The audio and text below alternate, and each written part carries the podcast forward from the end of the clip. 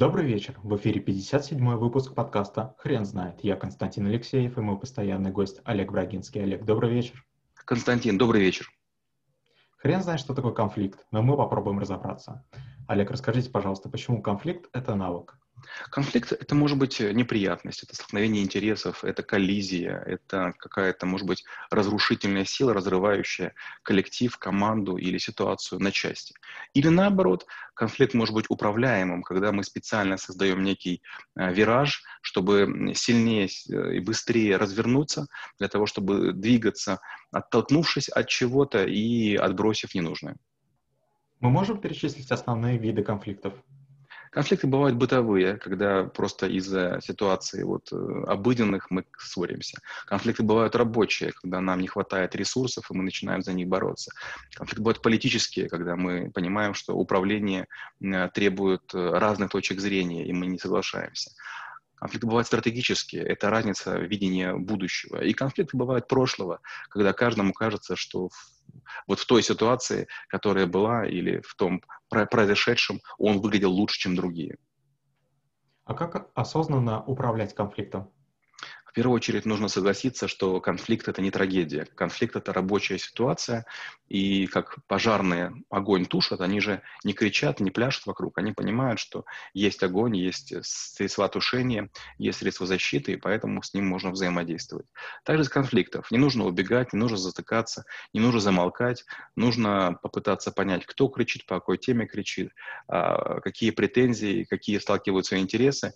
И если нарисовать несложную схему на бумаге там, за 30 секунд, становится понятно, куда нужно приложить усилия, с кем разговаривать для того, чтобы конфликт или э, сделать сильнее, чтобы он быстрее перегорел, или наоборот, чтобы он быстрее потух. А когда можно привлекать третьих лиц для решения конфликта? Ну, если уже конфликт заходит в такую, в такую стадию, где не хватает центробежной силы, где уже сцепились э, два, две собаки, две кошки, два енота и не могут уже разняться, тогда надо поливать их водой. Вода — это нечто третье или некто, третий, кто придет и скажет, ну давайте расскажите, в чем, в чем ситуация, я попробую вас разнять. Это если есть такой третий. Скажем, если конфликт у двух государств, то третьего нет. Организации Объединенных Наций и другие всякие ассоциации международные, они слишком медленные локальная война может закончиться, а эти еще не вмешаются.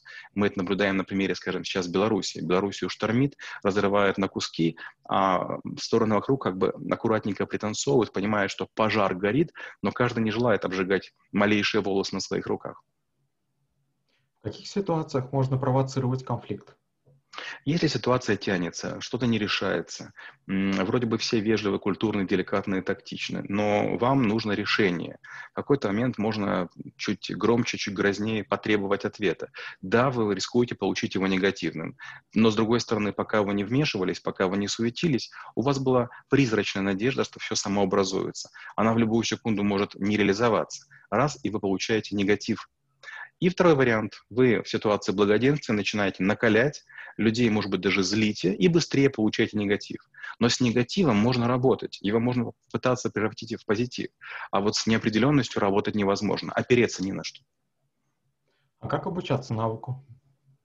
Навыку обучаться непросто, потому что когда мы находимся в состоянии конфликта, мозги выключаются. Вообще это один из тех навыков, который, наверное, может быть, даже и не нужно учить. И поэтому мы навык сознательно преподаем не тем, кто будет в конфликте, а преподаем тем, кто будет снаружи его разрешать. То есть, находясь в конфликте, очень сложно понять, что вы уже зарубились, что вы уже э, притерлись, что вы уже вошли в клинч. А вот если вас снаружи позвать, то вы, как бы, не будучи эмоционально вовлеченным, сможете расставить позиции, сможете понять акценты, сможете понять точки приложения своих будущих сил и разрулите ситуацию. Олег, а как часто вы, участв... вы участвуете в конфликтах? К сожалению, грешен, каюсь. Для меня конфликт — это благоденствие. Я человек военный, я человек войны, Я человек сражений и битв. Для меня, когда есть ситуация неопределенности, это очень тяжело. Я хочу четкости, я хочу понимания, на какой мы ступени. Мы выше, ниже или стоим там же. Поэтому, когда конфликт, это моя среда. Я в конфликте чувствую себя очень спокойно.